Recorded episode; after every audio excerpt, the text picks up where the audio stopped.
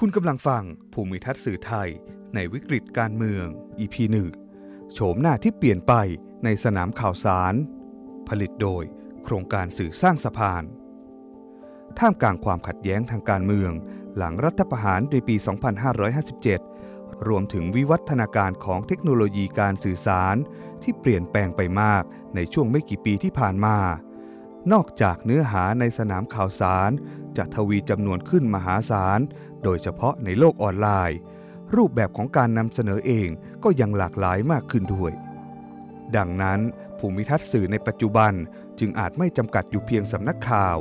แต่ยังรวมถึงตัวแสดงต่างๆ ที่สร้างอิทธิพลความคิดได้ เช่น เพจ Facebook ที่นำเสนอเนื้อหาทางการเมือง ที่ใช้ภาพประกอบยั่วล้อการเมืองร่วมสมัย หรือสื่อพลเมืองจากประชาชนทั่วไป ที่รายงานข่าวสารด้วยการถ่ายทอดสดในพื้นที่การชุมนุม เช่น สำนักข่าวราษฎร หรือเฟนทอกซึ่งแม้ไม่ใช่สื่อในความหมายอย่างเป็นทางการ แต่ก็เป็นที่รู้กันว่า มีผู้รับข่าวสารจำนวนมาก ที่เสพสื่อจากตัวแสดงดังกล่าว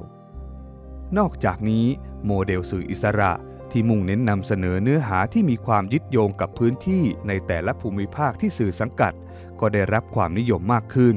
ทั้งสื่อท้องถิ่นที่มีอยู่เดิม เช่น The Isaan Record หรือ Wartani และสื่อท้องถิ่นที่เกิดขึ้นใหม่ เช่น Lanner Louder หรือ The Easterner แม้นิยามความเป็นสื่อพร่าเลือนลง แต่เรายังจะพอจำแนกประเภทของสื่อในสนามข่าวได้ดังนี้ 1. สื่อกระแสหลัก 2. องค์กรสื่อออนไลน์ 3. องค์กรสื่อท้องถิ่น 4. สื่อภาคประชาสังคม และสื่อพลเมือง 5. ผู้มีอิทธิพล ผู้นำทางความคิดในโลกออนไลน์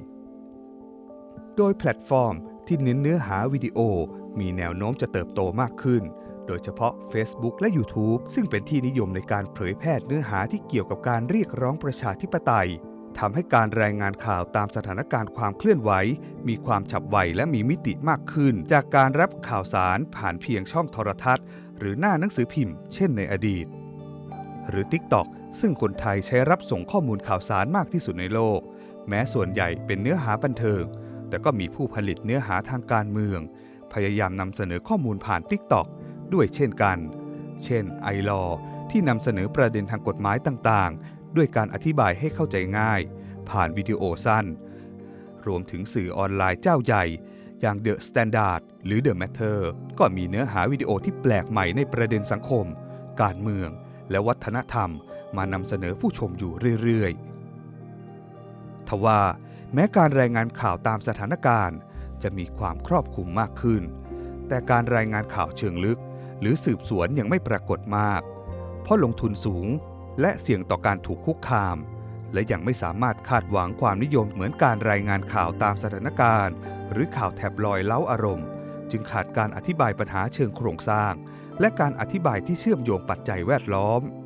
โดยสังเกตได้จากสื่อกระแสหลักจะเป็นที่สนใจมากเมื่อรายงานข่าวอาชญากรรมสะเทือนขวัญต่างๆ ด้วยการชี้นำผิดถูก มากกว่าอธิบาย และทำความเข้าใจเหตุการณ์ที่เกิดขึ้น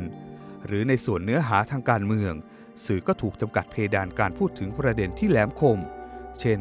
กรณีที่กสทช เคยแนะนำสื่อให้หลีกเลี่ยงข้อเสนอเรียกร้องปฏิรูปสถาบันกษัตริย์ และงดวิเคราะห์การแก้ไขกฎหมาย 112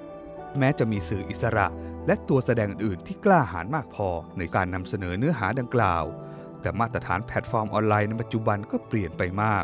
โดยเฉพาะในปีที่ผ่านมา ซึ่งเนื้อหาทางการเมือง ถูกจำกัดการเข้าถึงของผู้ชมทำให้โลกออนไลน์ ซึ่งเคยเป็นช่องทางใหม่ของสื่อ กลับกลายเป็นข้อจำกัด และปัญหาที่สื่ออิสระจะต้องเผชิญในที่สุด แล้วทั้งสื่อเก่าและสื่อใหม่ปรับตัวให้อยู่รอดอย่างไร ในสนามข่าวสาร รวมถึงอะไรที่ยังเป็นข้อจำกัด โปรดติดตามในตอนต่อไปของพอดแคสต์ชุด ภูมิทัศน์สื่อไทยในวิกฤตการเมือง